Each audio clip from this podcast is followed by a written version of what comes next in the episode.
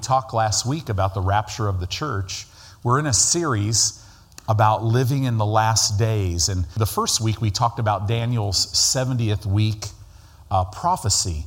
We're 483 years into that, and then Jesus showed up on the scene. And when Jesus showed up on the scene, that clock stopped. And so now, the next seven years, that last seven years of determined time for Israel, we call that the tribulation. The last three and a half years of that uh, tribulation period we call the Great Tribulation. And that is about to come upon the people of the earth. And we learned last week that the rapture of the church, we will not be here. So the progression is we have the church age right now. And if you were to see the end, we're, we're right at the end of the church age. You know, today, literally for about 39 more minutes, we are at the last 39 minutes of the Feast of Trumpets for this year. So if if I'm preaching and we hear a trumpet and we're out of here, that will be fine with me. I'm sure the Lord will let me finish this sermon, maybe, or maybe we might just forget about that when we see Jesus, right? But you know, if if that is if that does not happen, there's a really good chance that we could have another year at least. We you know, we don't know for my wife and I, for the last several years, we just live our life that every Feast of Trumpets, we're like, okay, Lord, we're ready, we're looking, you know, and we just want to see you. But man, when it's over, we're like, okay, let's just win more people to Christ. Let's just be about the master's business. I don't know about you, you know, uh, as I've talked to friends of mine and different things, you know, we all kind of feel that we might have uh, a few, I, I, was saying a few years left, and I don't know. You know, um, I thought maybe if I saw 2023 here, I would be shocked. Now, knowing the Hebrew calendar goes on a seven year cycle, so the next year, the next Jew, Feast of Trumpets or the next Jewish New Year, that will fall on September 6th through 8th. The Jewish New Year, uh, that will be a Shemitah year. So the Jewish calendar is on a seven year cycle. The seventh year is a Sabbath year. They call it a Shemitah year. So that, that, that even, that really gets your attention uh, if you look at end time prophecy. But regardless, how we live our life as Christians is we live our life ready to meet Him. So today I want to talk about preparing. How do you prepare to meet Him? You know, Jesus literally gave us a whole chapter in Matthew about, he gave us two parables and one story talking about how we can prepare, what we need to do to meet him. And we'll talk about that today as the Lord leads us. You know, I, I have so many notes, and the Lord just told me this morning to just keep them at home. So we're just going to flow this morning because I, I just know that, you know, the way He is, the Holy Spirit just gives us exactly what we need. But we live our life and we, we plan as if we are going to live out our days and, and pass from this earth and go be with Him. That's how we plan. But we live like He's coming back today, right? I, I, really, I really have a strong opinion, I'll say, about the Feast of Trumpets being the next feast day that's fulfilled in the rapture of the church. But you know what? I'm not as strong in that as I am in salvation and faith and principles, things that are laid out in the Bible, because I could maybe be seeing that wrong. So who knows? Maybe in October he'll come. I don't know, right? But I do know this we need to be ready. Now, it's amazing what's happening in the earth today. Amazing what's happening in the earth. You look at the parable of the fig tree. We might go into that. I, I don't know if we will or not. But the parable of the fig tree, it talks about when Israel becomes a nation, and really, it's really, it's really crazy when you look at Isaiah. Isaiah prophesied that Israel would, would be brought back a second time to become a nation. But the second time, it, Israel would become a nation in one day. And, and first of all, there's never been a nation on the earth that was conquered that came back a second time until May of 1948 and in one day, Israel became a nation. And the fig tree, that's the parable of the fig tree. Then in 1967, Jerusalem was taken over. The Bible said, Jesus said this, the generation that sees this will not pass until everything is fulfilled, which means all the way to the second coming. So Jesus comes, takes the church out of here. Then there's this conflict on the earth where all these nations, Russia and, uh, and, a, and a Turkey, I mean, all these nations come against Israel. It's a one day war. God protects them supernaturally. And by the way, every nation is in Israel, around Israel right now. Thousands of missiles pointed at them. Russia has now built nine bases. They're fortifying them every day. Turkey is saying all this stuff. Iran is saying all this stuff. It's amazing just last week, the uh, Saudi, uh, the Arab Emirates is what they call it, these nations that were spoken of in the Bible that would stand with Great Britain and the United States and go, hey, Russia, what are you doing? Why are you invading Israel? Well, as of like last week, those Saudi, those, those Arab nations made a, a, a pact with Israel. They're at peace with Israel. That's never, so that, when you read the Bible, that's Dedan. So it fulfills those nations. Everything is in place for that conflict. So that conflict will happen. The Bible says literally, uh, God will protect Israel. Now, if you look at Israel, I think it's the size of New Jersey, the whole nation. And they're surrounded by everybody who wants them off the planet. It's really amazing. So, so you have that, and then after that Ezekiel 38 conflict, there will come a, a man who will make a seven year peace treaty with Israel. That will be the Antichrist. The Bible calls him the Assyrian, the son of perdition. And they will go into a tribulation period. The Jewish people will think that he is their Messiah. So they're going to be excited about it. Now, if you study the book of Revelation, man, every time this guy turns around, what he wants is just, he's just getting punched in the face by Jesus constantly. And his kingdom's kind of a mess, but midway through the tribulation period. So now, what happens? Let me back up. So you have the rapture of the church, you have this Ezekiel 38 war. It's been amazing the last, I think, 10 or 15 years. National Geographic was the first ones to notice this. But predatory birds have been migrating into this area where this battle would be fought the Bible says that God will call the fowls of the air to clean up the bodies of all the dead. And they noticed it when there was about 46 or 47 new species of predatory birds that just for some reason came in and started multiplying in that area.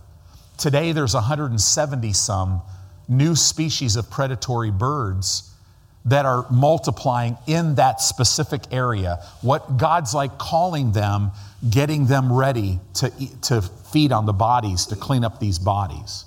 They will also clean up the bodies of the of Battle of Armageddon when Jesus comes back a second time.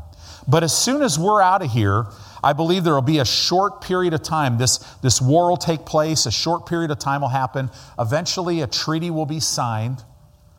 We'll go into the tribulation period. The moment the rapture of the church happens, right at the beginning of the tribulation, the Bible says that there's 144,000 Jews. No doubt these will be Jewish people that are not saved, but have heard the gospel. And when all this stuff happens, they're like, oh my gosh, they get born again. The Bible says they become world evangelists and they evangelize the world. And then midway through the tribulation, when the temple is rebuilt, the Antichrist will sit in the Holy of Holies and proclaim himself as God and start to try to eradicate the Jewish people. That's when the mark of the beast will come. All that technology is here right now, where you get a mark in your hand. They call it a quantum tattoo. It's tied to a vaccine. It's all right there right now. There's even a lot of talk by some people that are saying, you know, this vaccine is so important that no, we should give people a certificate that says that nobody can buy or sell unless they have this vaccine to protect people from viruses and things like that. So that's already, what is that? That's a precursor You know, that will eventually evolve into the mark of the beast. We won't be here. But midway through the tribulation period, it's real interesting that people will have to take that mark. Well, it's amazing that right after that point, you see this great sea of people before the throne of God in heaven. What that is, is that's the mid trib rapture. That's why a lot of people teach the rapture's in the middle. Well, yeah, there is a mid trib rapture. It's the 144,000 Jews and all the people that got saved all over the world. They're taken out. But now, the second half, what happens as soon as the 144,000 are taken out, notice that even in a time where God's pouring out his wrath on the earth, judging the sin of the earth, even while he's doing that, he always makes a way for people because his heart is that people turn to him. He's like, man, I've been, I, have been operating in grace with you guys for 2,000 years of a church age. And, and if that doesn't work, I've got seven more years. And I'm going to just, I mean, people on this planet will be cursing God. The Bible, it's amazing. They will know that the stuff that's happening, they're being judged by God, but they still won't turn. It's, it's unreal. So glad I'm not going to be here right? And you know, like when I go to a sporting event, man, when I was in the sporting goods industry, you know, if I'm going to go to an NBA game, I want to be close to the floor, right? If I go to a football game or wherever, I like, to, if I go to church, I want to be in the front row. One reason is because I don't want anybody to have to listen to me sing during worship. That, that's just not going to bless them. But the other reason, I like to be in the middle of things. But I'm so glad I will be in the balcony during that tribulation period. I'll be in heaven going, wow, right? So during that, but in, as soon as the 144,000 are taken out, as soon as the rapture of all these believers, all these saints happen, now you've got the great tribulation that's starting, and there will be two witnesses that will come back. A lot of people believe it's probably Enoch and Elijah. You know, I, I, I feel very strongly one of them's Elijah because it says that they can change weather patterns. Well, you see that in the life of Elijah. But we don't know the names of those. That's just speculation. However, when they come, we'll know. Right? We'll be like Enoch, Eli, man, dude. I'm glad I'm not you, right? Because they're going to come down. We'll be saying, well, see you guys in a little bit. See you in three and a half years. And they'll go down and they will evangelize the world. And then the Bible says that the angels of God will be commissioned and they will fly through the sky proclaiming the gospel to people too. Could you imagine? How would you like to have like an event? Like we have a church picnic. We were last night, we had over 100 people there. We're just having fun. We have this big pavilion and these bonfires. Wouldn't it have been cool if there would have been like three or four angels just kind of hovering above us, going, hey, come on in? These people, they're the sons of God. They'll tell you about how to know Jesus. I wonder how that would have impacted that picnic last night, right? We might have had to have eight services today, which excites me. It, it excites a lot of these pastors in here too. Because when I fall out, then they would just grab the Bible and go, right? So, so I mean, it's going to be awesome.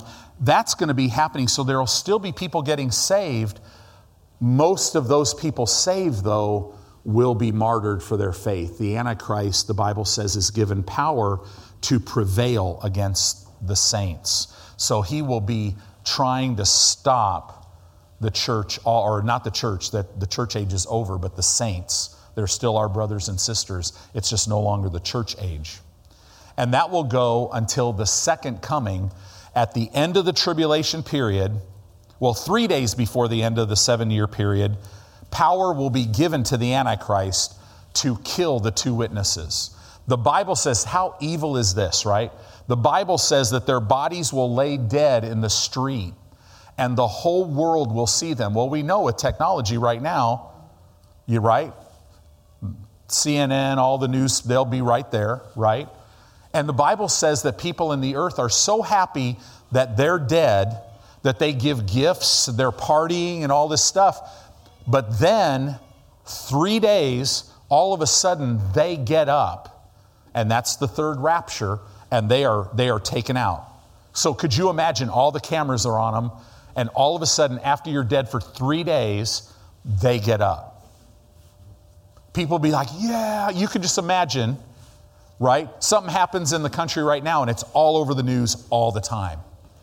That's going to be all over the news, especially when they get up. Camera will be close. They'll even see in slow motion when they open their eyes.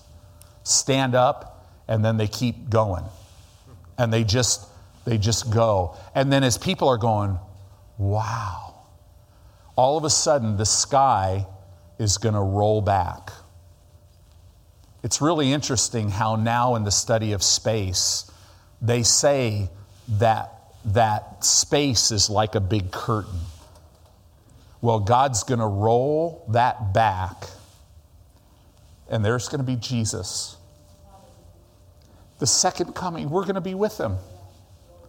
But he's not coming as the Lamb of God. No, no, he's coming as the Word of God.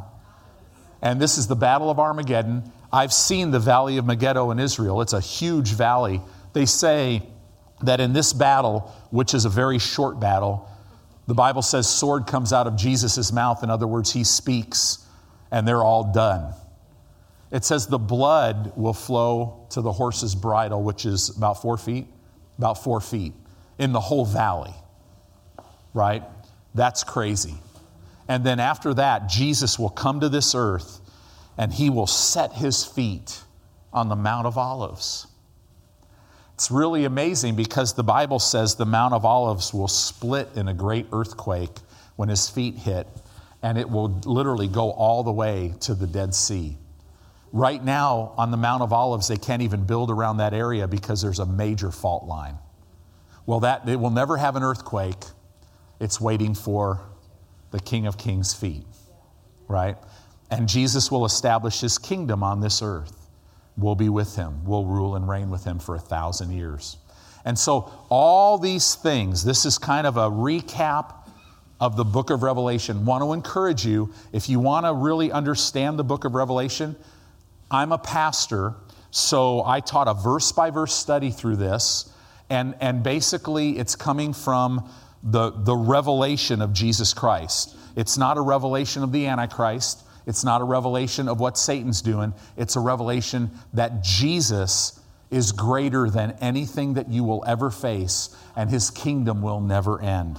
And we really go into that, and you can understand there's some keys to understand the book. It's so funny how everybody goes, This is the book we can't understand. And yet, out of all the books of the Bible, it's the only one called the revealing of Jesus Christ. And there's actually a blessing associated with reading and heeding and doing what it says. What do you mean? How do you do the book of Revelation? You walk through your life. And whenever you face something, you look at it and go, I thank you, Jesus, that that is not greater than you. As I walk through this life and the kingdom of darkness tries to stop me from advancing, I say, No, the kingdom of God will never not advance. That's how we live and that's how we move, right? So, anyway, so this is the recap. I want to encourage you get on our app. That series, uh, I think I took 28 weeks to talk about the book of Revelation. It was, we had a great time with that. Um, you can learn more about that. I, I want to encourage you, as a believer, this is not to be something that consumes your life, but this is something that you need to know, right? Right now, we're 21 minutes away from Rosh Hashanah being over, which means we could possibly have another 12 months to win a lot of people to Christ. Why not a great revival? I mean, aren't, how, do you know people? Do you know anybody who's not saved? Right? I do. I don't want them to go through the tribulation. I don't want them to die and never know Jesus. Right? So, God, know this. You know, even this year, this year's been kind of crazy, hasn't it? But I got to tell you, the Lord has been all over me about you keep your eyes on me and you keep my word in your mouth. Because if I start thinking about stuff, I can't stand the mask thing because I like to look at people. I, am a, I'm, a, I'm a hugger, I'm a toucher. You know, I'm like a big teddy bear that way. I don't, it just, I, I, have to, I have to not focus on that because it frustrates me, it distracts me from my purpose. So I've let all that go. Sometimes I have to watch the movie Frozen with my grandkids. Let it go, let it go, right? Keep the word of God in my mouth. But you know, here's the thing you will see by the end of this year, when Jeanette and I came back from Hawaii, the thing that exploded in our hearts is we will not go backwards this year as a church.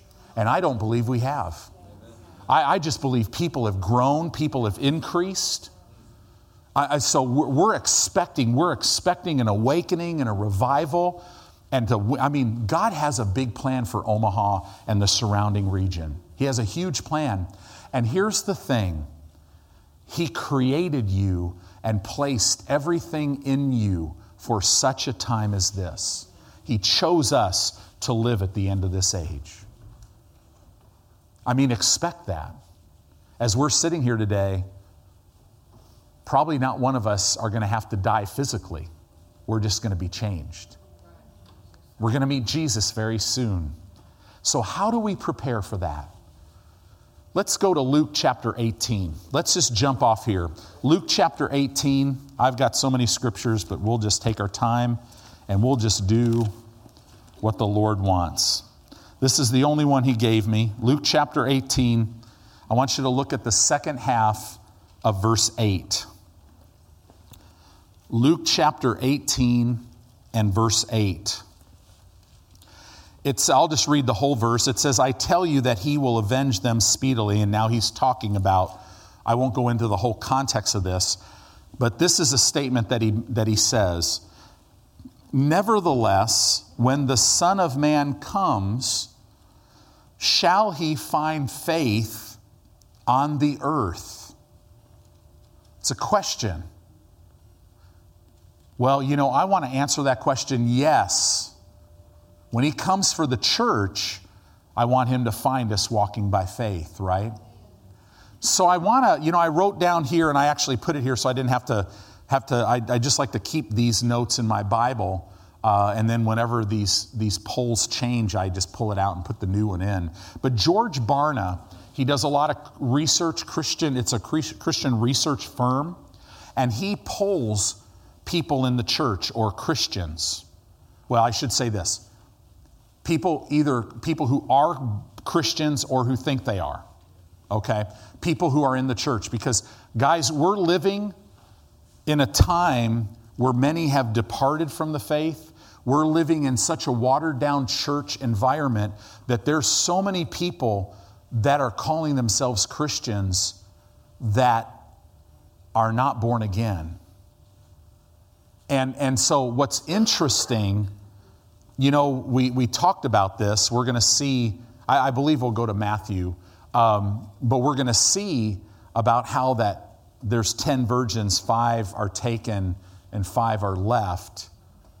You know, and, and it, it, it almost denotes that, that when the rapture of the church happens, we could possibly see half of all church going people that are sitting in pews and sitting in seats, half of them not go because they're not born again.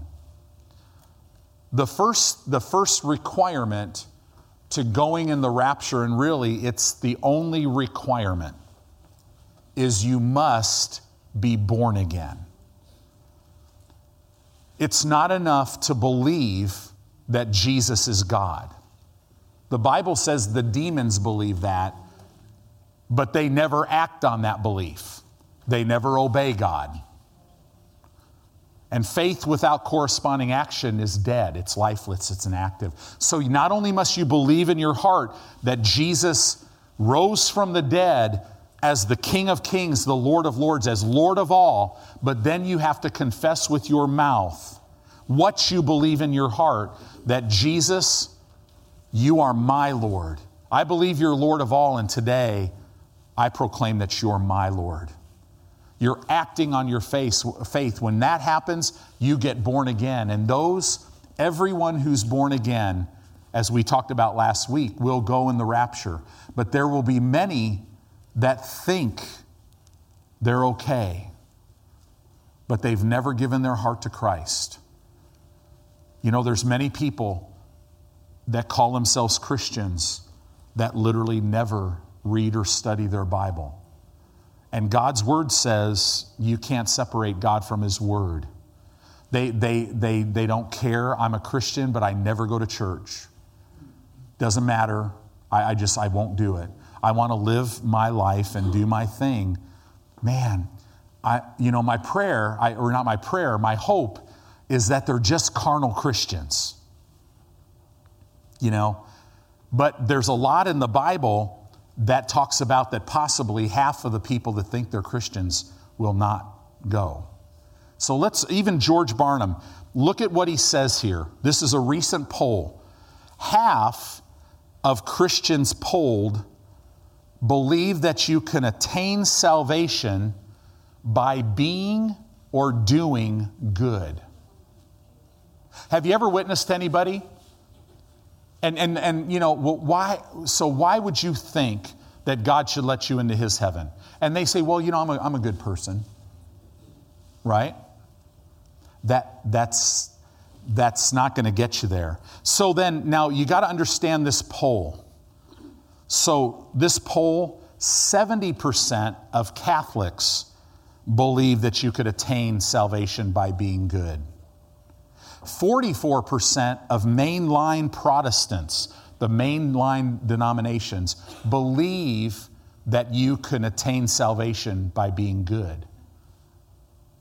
That's, that's amazing because these are, these are people that are hearing the word, but they don't know it. 41%, now that's huge, of evangelicals polled said they believed you could attain salvation just by being good. But us Pentecostals, you know, us tongue talkers, man, we're so much better than these denominational people, and right? 46%, we beat both of those categories. 46% of Pentecostals polled said that you could attain salvation apart from Jesus just by being good. These are 46% that are sitting in our pews. 50, if you take all that, 50%. Isn't it amazing that Jesus said this, told parables about it, 19, almost 2,000 years later, this is the statistic. Let's talk about America. We should, we should both be saddened by this, it should cause us to pray, and we should be excited about this because of the revival that it could birth. 58% of Americans polled believe that there is no absolute truth, no absolute moral truth. It does not exist. That the basis of truth are factors or sources other than God. In other words, so many believe truth is what I think it is. 77 77% of Americans believe right and wrong is determined by factors other than the Bible. 77%. So, do you know how many people, those people, would consider themselves Christians? 59% of Americans believe that the Bible is not God's authoritative true word. Now, this is kind of, see, this is the deception. So, if you look at Portland, Oregon, one of the most liberal cities, right? It's full of atheists, New Age, all this stuff. Well, if they don't believe the Bible's anything, why are they burning it? Do you see the deception? And people that are burning the Bible is not the enemy of the church. It's who's behind that. The deceiver, Satan, right? So we gotta, we gotta really keep our eye on the ball here as Christians. 69% of Americans polled said that people are basically good. Well, you know, there's some bad people, but, but overall, people are basically good. Right? George Barna came out of this poll and he made this statement. The, the quote from the George Barna, Barna Research Center, I don't know if it was him personally or what, but he said if you look at some of the dominant elements in the American mind and heart today, most people believe that the purpose of their life is feeling good about themselves. That my purpose in life is to feel good about me. Paul wrote to Timothy in 2 Timothy chapter 3 verse 1, he said in the final days, not the last days because that started when Jesus came out of the tomb, but in the final days which are now here now. It said it said perilous times shall come. Now we would say perilous times are here. What is the number one thing on that list? For men shall be lovers of their own selves right? Now, now, lest we get all big and go, well, that's not us. Listen, that whole list is describing a lot of stuff that's going on in the church. Some people have a form of godliness but deny the, the dunamis, the power therein, right? So we got to be careful with this. So let's go over to Matthew 24. I mentioned this. Matthew chapter 24, I think it's about verse 3. And, and Jesus is asked a question. Matthew chapter 24, verse 3. I hope this kind of kind of wakes you up a little bit and goes, wow. You know, we need to do what? We need to get God involved with this, right? Because because he's the vine, we're the branch. We can't do anything without him. So that should spur us to pray.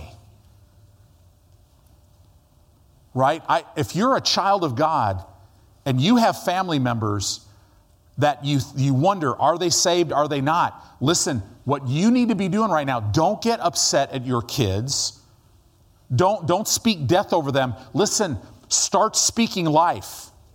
When you see them not wanting God, you, Father, I thank you that so and so will live long on the earth, will follow you all the days of their life and start speaking life. I thank you for bringing laborers over their path, people that could connect with them and draw them in. Because I don't know about you, but I think I do know about you. Don't we want all of our kids with us? Right? Well, you know, there's promises that God wants all of our kids with us. So, how many of you know He's faithful? The Holy Spirit will find people so I would start thanking God every day, right? Father, I thank you that my kids are radically saved, that they'll go in the rapture of the church, that they won't have to, they're not going to be in the tribulation. No, they're going to be with me in heaven with you. Amen? Amen. So don't get worried. We don't worry about our kids. Because the Bible, we call those things that be not as though they are. We surround them with faith and with love. We ask for God to protect them. Didn't he say we're righteous? Isaiah 54 All of your children, great will be the peace of your children, and all of your children will be taught of the Lord. So speak that over their life. Do you know to be taught of the Lord? Do you know that God never will teach somebody that doesn't is not interested. Like the Lord tells me as a pastor, I am only ministering to people who have ears to hear. I am not even to focus on the other people because they're not listening anyway. So I don't think about that. So actually, what I do is I just thank God that everybody has ears to hear, right? It's kind of like if somebody doesn't like me, they just need, it's, it's like being in sales. When I was a national sales manager, the word no all that means to me is you need more information. Right? Now, Jeanette didn't say no to me when I asked her out, but had she, it would have just been, she meant she needed more information. Right? So when somebody says, I don't like you, I'm just like, oh, pff, you just need more information. Right? But if, if the Bible says that God's will is that your children be taught and God only teaches the hungry, then that means your children will be hungry. So start saying that. Hallelujah. Hallelujah. Maybe your parents, maybe your, your, your relatives, whatever. So it says here, let me not get off track here. We only have three hours today. So, Matthew chapter 24 it is verse 3. It says, And as he, talking about Jesus, sat upon the Mount of Olives, the disciples came unto him privately, saying, Tell us, when shall these things be? And what shall be the sign of your coming and of the end of the world? They asked about three questions.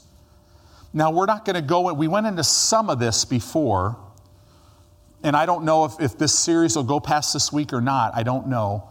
But, but we talked about some of this. In the, in the series on the book of Revelation, we talked about all of this. Um, but Jesus starts explaining and answering their questions.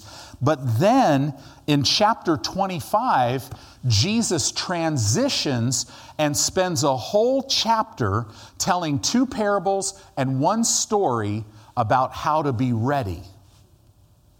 First one is about 10 virgins, right?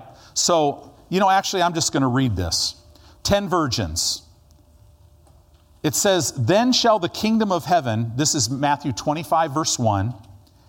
Then shall the kingdom of heaven be likened unto ten virgins, which took their lamps and went forth to meet the bridegroom. And five of them were wise, and five were foolish. They that were foolish took their lamps and took no oil with them, but the wise took oil in their vessels with their lamps. While the bridegroom tarried, they all slumbered and slept. And at midnight, now this is a verse about the rapture, there was a cry made Behold, the bridegroom cometh, go ye out to meet him. Then all those virgins arose and trimmed their lamps, and the foolish virgins said unto the wise, Give us of your oil, for our lamps are gone out. But the wise answered, saying, Not so, lest there not lest there be not enough for us and you, but go ye rather to them that sell and buy for yourselves. And while they went to buy, the bridegroom came, and they that were ready went in with him to the marriage, and the door was shut. Okay? Afterward, now, now Jesus, a parable, he's telling a story that's, that's usually to focus on one point. So don't try to get a whole bunch of doctrine from a parable. Find the point. Okay? It says the door was shut. 11, verse 11. Afterward came also the other virgins saying, Lord, Lord. Notice the other five were saying, Lord, Lord.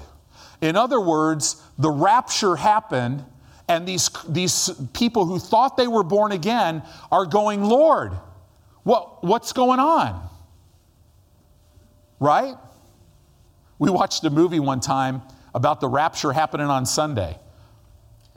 You know, there were some pastors left, there was a bunch of people, they were wailing. But that, that guys, that is the 50% of Christians believe that you don't need Jesus to be saved. You just become a good person, right? So these people are saying, Lord, Lord, open to us. But look at this. But he answered and said, Verily, this means in the Greek, most assuredly, I say unto you, I know you not. Jesus said, Multitudes will say to me, Did you like that siren that went off right there? It's just, I've been practicing that. No, I'm just teasing. But, but literally think about this. Jesus said, Multitudes are going to say to me in that day, Didn't we do this? Didn't we do that? Right? I've heard of preachers that pastored churches for 20 years and they read a book by Kenneth Hagin and they go to Rhema. And, and while they're at Rhema, they're like, man, I've never heard anything like this. And then they end up getting saved. After being a pastor for 20 years, my, the pastor, the church I was going to when I met Jeanette, I was talking to the pastor. He's in heaven now. Great man of God. And he was telling me that he was playing golf with a good friend of his who pastored a large church in Southern California. I mean, large, few thousand people. And he's playing golf, and he was telling my pastor, his name was Dick, and he was telling him, he goes, You know, Dick, I'm, I'm doing this funeral. And he goes, Man, I just don't know what to say. And Dick's like, You know, I know funerals are tough. To know what to say, he goes, No, no, you don't understand. I don't know what to say. He goes, I went to Bible school. I went to three years of seminary. I've been in the ministry for years. I don't even know if any of this is true. Not born again. I mean, this is, many will say, Lord, Lord. He's, he answers, I, I know you not. And then it says here, Watch therefore, for you know neither the day nor the hour wherein the Son of Man comes. That's the rapture. See, Rosh Hashanah, it's over. Right? I think it's so cool, though, that they were able to blow shofars on the Temple Mount this year. That's really cool. So, but anyway, so here we have a situation, a parable. What is the what what do we glean? So how do we get ready from these first 13 verses? Here it is, you must know God. To know God, the Bible says John 17, 3, eternal life is knowing the one true God and Jesus whom he sent. It is being born again. Amen. Well, how do you get born again? I'm so glad you asked. Right? The Bible says in Romans chapter 3, we've all sinned and we've all come short of the glory of God. But the Bible says, but the gift of God is eternal life through Jesus our Lord. And then in Romans it says, if we'll just confess Jesus, Jesus, I believe, right? that you rose from the dead, that you died for my sin, you rose from the dead, are alive today, and now I proclaim with my mouth that you are Lord of all, and today I invite you to be my Lord. You know, the last two weeks in church, we've had people that have, have accepted the Lord. We should always have a lot more accepting the Lord outside of church that we're talking to. But praise God, I can't wait till we get 50 people saved. Hallelujah. So now, verse 14, he's going to tell another story that's going to be on top of this. Now, this is the most important thing that should be born again. But now that you're born again, here's another thing to prepare. So, those of us who are born again now, this is what we do to prepare for his coming. This is another parable.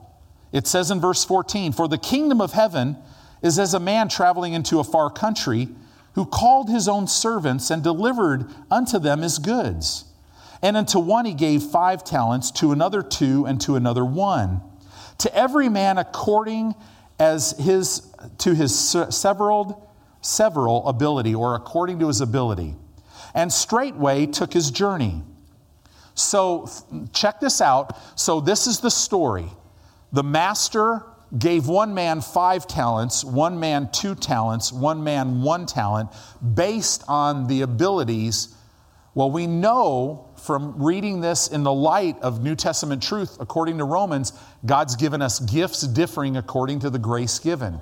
So, so why the person that got five, the person that got two, and the person that got one, it's still a level playing field right? You're going to see this in this story. The person with five is not more important than the person with two, nor the person with one.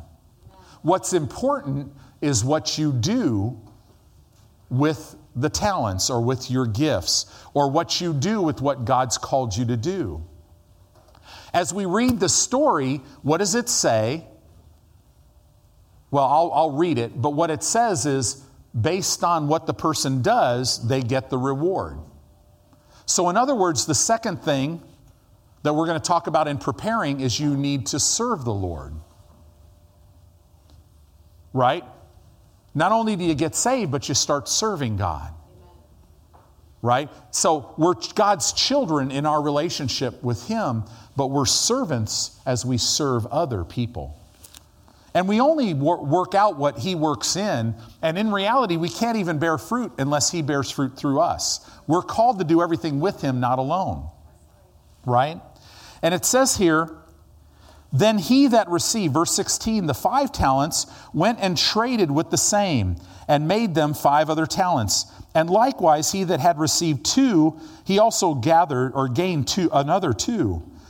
but he that had received one went and digged in the earth and hid his Lord's money. After a long time, the Lord of those servants comes and reckons with them. And so he that received five talents came and brought the other five talents, saying, Lord, you delivered to me five talents. Behold, I've gained beside them five talents more. The Lord said unto him, Well done, good, thou good and faithful servant. Thou hast been faithful over a few things. I will make you ruler over many things. Enter, you, enter thou into the joy of the Lord. He that also that had received two talents came and said, Lord, you delivered unto me two talents. Behold, I've gained two other talents beside them. Look at the, this is what God said to him. He said the exact same thing. Listen, Billy Graham, Reinhard Bonnke, their ministry, they led millions of people to Christ, but their reward won't be any more than the person who had one or two talents and did everything that God called them to do in the earth. It'll be the same. Right? Nothing to brag about. In other words, God loves who you are. Very, very special to him. So then it says here, the Lord said unto him, verse 23, Well done, good and faithful servant. You have been faithful over a few things, I will make you ruler over many things. Enter thou into the joy of the Lord.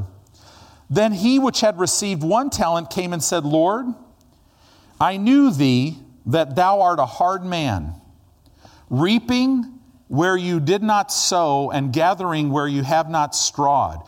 Have you ever met anyone who maybe thought they knew God, but they really didn't? And why, why, why would a person not do anything for God? Because they're kind of living for themselves. We're going to see a picture of this guy. It says, And I was afraid and went and hid the talent in the earth. Lo, Thou hast what is yours. His Lord answered. So, in other words, he gave him the talent back. In other words, this is an individual. In other words, this is an individual that God placed gifts in. He had a plan for his life, but this person did nothing with it. Notice in verse 24, again, this servant who does not know God, right? Never born again. Doesn't he thinks he knows God, he has a perception of God. He calls him Lord. I knew thee that you're a hard man. Wait, no, no, no, you never knew him if you think he's a hard man. Right? So his Lord answered. Now, why would he say his Lord answered? Well, Jesus is Lord of all. And said to him, you wicked and lazy servant, you knew that I reap where I sowed not and gathered where I have not strawed. You ought to therefore put my money into the exchangers, and then at my coming I could have received my own with usury. And then it says, Therefore take the talent from him and give it to him which has ten talents. For unto everyone that hath shall be given, he that shall have abundance, and he'll have abundance, but to him that hath not shall be taken away even that which he hath.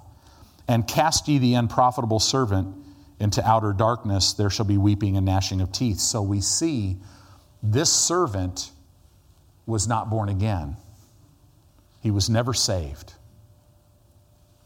Right? So we have to rightly divide. So the second point, Jesus is saying, Listen, you're my child, so now to prepare, you just serve me. How, what, how do I, what do I do that? Well, Philippians tells me I only work out what you're working in. So if the Lord says do something, you just do it. And you rely on Him to help you. And if you mess up, like all of us have, multiple times, you just go to God and say, Hey, I messed up. And He's like, It's okay, let's go. It's already been paid for. Let's try again. Let's just do this again. His mercy is new every morning. Great is His faithfulness. So, number one, you got to know him. Number two, you need to be serving him, right? There's so many people in the church today that are not doing that. They're living for themselves. My fear is that many of them are not really born again, that they've never really just given their heart to Christ. They look at their life and they think, well, I'm a pretty decent person. Haven't really hurt anybody, right? Verse 31 now, here's another thing. And I'll, and I'll close with this story. It says, When the Son of Man shall come in his glory and all the holy angels with him, then shall he sit upon the throne of his glory. And before him shall be gathered all nations, and he shall separate them one from another, as a, sheep, uh, as a shepherd divides his sheep from the goats. And he shall set the sheep on his right hand, but the goats on the left. Then shall the king say unto them on the right hand, These are saved people, Come ye, blessed of my Father, inherit the kingdom prepared for you from the foundation of the world. Okay, so this is talking about the second coming. There's going to be sheep and goats. There's going to be people that know God. There's going to be people, they're going to be living with people that don't know God. But when He comes, it's all going to be separated, right? So here we go. And it says, um, For I was, and now he's going to, now this is the lesson, verse 35. For I was hungry and you gave me meat. I was thirsty and you gave me drink. I was a stranger and you took me in. Naked and you clothed me. I was sick and you visited me. I was in prison and you came to me. Then shall the righteous, so these are saved people, these saved people, what did they do? They loved people. That's number three. See, then the righteous, we're the righteous. The moment you receive Christ, today, for today, Earl's new birthday, today, he became the very righteousness of God in Christ. That Jesus was made sin so that he could be made righteous, just like us. The only thing we had to do to be righteous was believe what God's word said. Isn't that awesome? So then, so, and it says here, then the righteous answer him, saying, Lord, when did we see you hungry and feed you, or thirsty and gave you drink? When did we see you a stranger and took you in, or naked and clothed you? Or when did we see you sick or in prison and came to you? And the king shall answer and say unto them, Most assuredly I say unto you, Inasmuch as you have done it unto one of the least of these my brothers, you have done it to me. Every time you and I love our brothers and our sisters or help people or are out in the world helping people, every time you're doing any of that, God is saying, You're doing it to me. So we, we know Him, we get born again, we serve Him and it expresses the fact that we love him. Does that make sense? Jesus is spending a whole chapter on this. So it says here, then shall he say unto them on the left hand, Depart from me, you cursed into everlasting fire, be prepared, prepared for the devil and his angels. Notice hell was never made for man. God never sends anyone to hell. He honors their decision to go there because he can't violate their will. Right? And it says here, For I was hungry and you gave me no meat. I was thirsty and you gave me no drink. I was a stranger. You didn't take me in. Naked, you didn't clothe me. I was sick and in prison and you visited me not. Then shall they also answer him, look at this, saying, Lord. See, guys, we're living in a time of great deception. These people are saying, Lord, but they never knew him. Wow. So, so this is what you don't do. Don't leave this place and start beating everybody up that you think is not saved. Be led by the Spirit of God, though, to encourage everything we do. We don't, we don't judge anybody, right? Well, I'm sorry, we do judge one person. Every one of us judge one person. You see that person in the mirror when you look. Man, I can't worry about how you're living because I'm up to here with making sure I'm living the way I need to live, right? Because we're all human, we all have flesh. We work out our own salvation. We don't try to work out other people's, but what we do do is we always let our speech be with grace. Uh, we, we love, right? So that we build people up. We encourage people to serve the Lord. We have mercy on people. Well, if God's mercy is new every morning and we're to be imitators of God, then our mercy is to be new every morning. Does that make sense? So, this is a huge thing. It says, um, So they answered him, Lord, when, we, when did we see you hungry or thirst or a stranger or naked or sick or in prison and did not minister unto you? And he shall answer them, saying, Verily I say unto you, inasmuch as you did it not to one of the least of these, you did it not to me. And these shall go away into everlasting punishment, but the righteous into life eternal. So, this, I'll close with the scripture in Hebrews chapter 10. Hebrews chapter 10, hallelujah. I'm, how am I doing on time here? Hebrews chapter 10, it, in verse 19, it says this.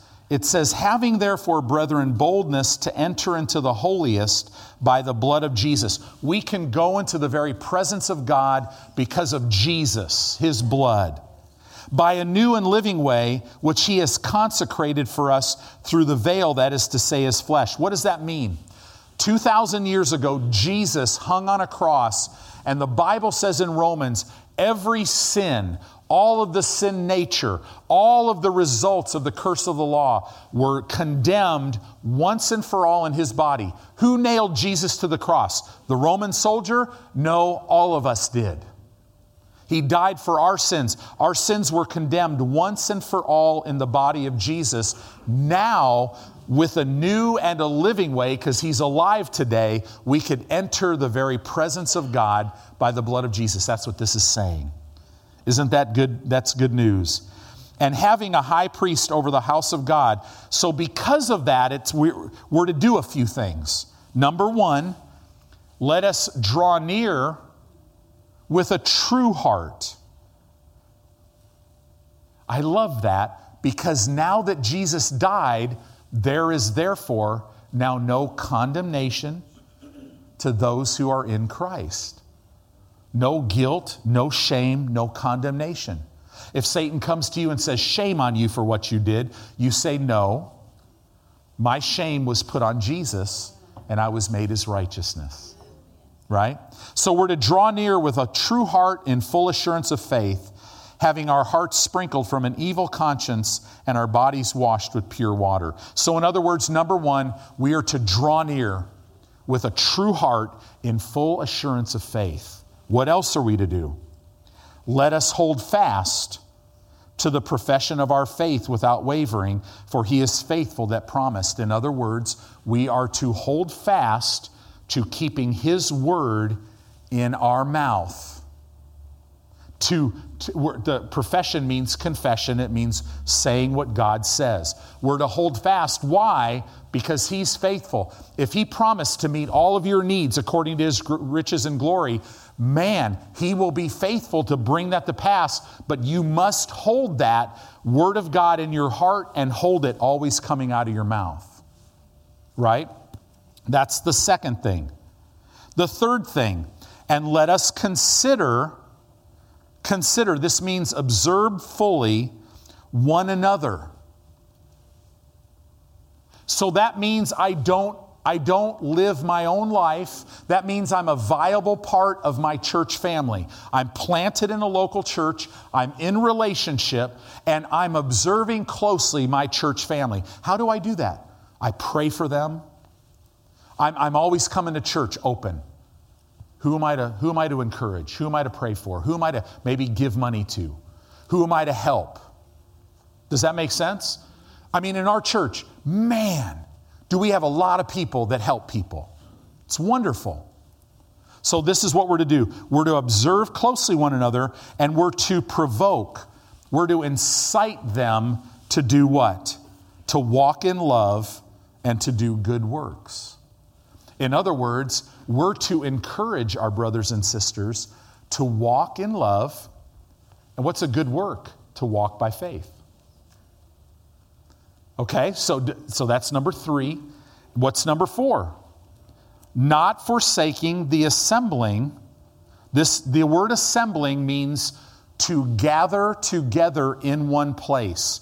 When we came and when you know we we chose to obey our governor and our mayor for that short season when they said that they didn't want us meeting as a church uh, and they you know they didn't want people to gather for this virus thing. My First Amendment rights as a pastor would say that they can't tell me what to do. However, with our love for people under the direction of the Holy Spirit, we did that right? But what we did do is we tried to figure out all kinds of other ways to, to meet and gather and do all this stuff. I mean, eventually, you know, remember Easter Sunday? 32 degrees, 40 mile an hour winds. I'm out there preaching. It's raining the whole time. I didn't realize until after I was wiping the pulpit off with my gloves of all the water that was hitting. And then we, I got off the stage after that service, and Jeanette comes over to me and she's feeling my coat and my hair. And she's like, Tony, not one drop of rain touched you. I didn't even realize that. Isn't that cool? God is so faithful.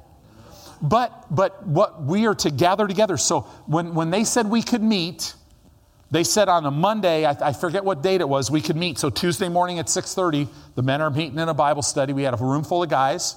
Wednesday night we had service. The next Sunday, Channel 7 came out because they wanted to interview, interview me about this. And this is what I told the lady. I said, The reason why, I said, the Christian faith, we are a gathering faith. We gather together in one place. It's a command of our Lord. It's in the Greek language. This is not, this is not a suggestion, it's in the commanded tense.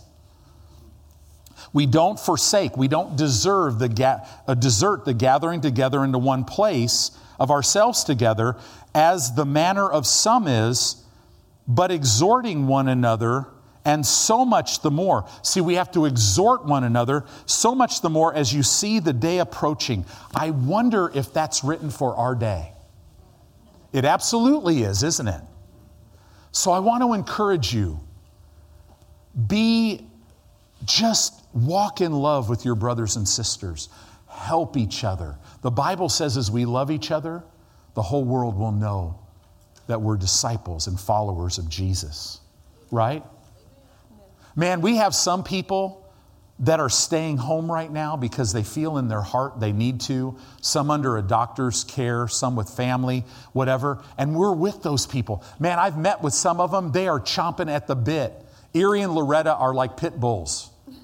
They are, I mean, and God's working miraculously, but they can't wait to get back together here with us. You know, I'm not talking about that. And you know what? They are they're in the word, they're serving God. They're they're they're ready. I feel real good about that. They're not staying away because they're you know, they're not staying away because they're choosing to. This is talking about people that have decided I just don't want to go to church anymore. That's a dangerous thing. Especially since, you know, Satan is seeking whom he may devour, right? He's like a lion. What do lions do if they're going after a, group of antelope? They go after the weak one, the one that's away from the herd. There's safety, especially as we see the day approaching. Guys, you know what? We're out of here in the rapture of the church. What we may have to go through before the rapture, I don't know. But whatever it is, the Word of God is still true. And we have authority, and God will protect us. He'll provide for us, there, and we'll go through it with joy. Right? I hope this encourages you today. Because this is, this, is, this is getting ready for the last days. Because we're in them, ready or not. Right? But I don't know about you, all that God's been talking to me lately is about all those prodigal people that are sitting home. And some are offended, some have just, they're just, they're, they're out of the word, they've forgotten who they are. They've been hurt in churches. You know, I mean, everybody's been hurt in church, haven't they? Because, see, the problem at the church is we're full of human beings. but oh my gosh, have you ever been blessed in the church? Man, so much more. But we need to pray for our brothers and sisters. And then we need to pray for the precious fruit of the earth, these others that don't know the Lord. We can't keep this secret. We were lost, and now we've been given life. Amen?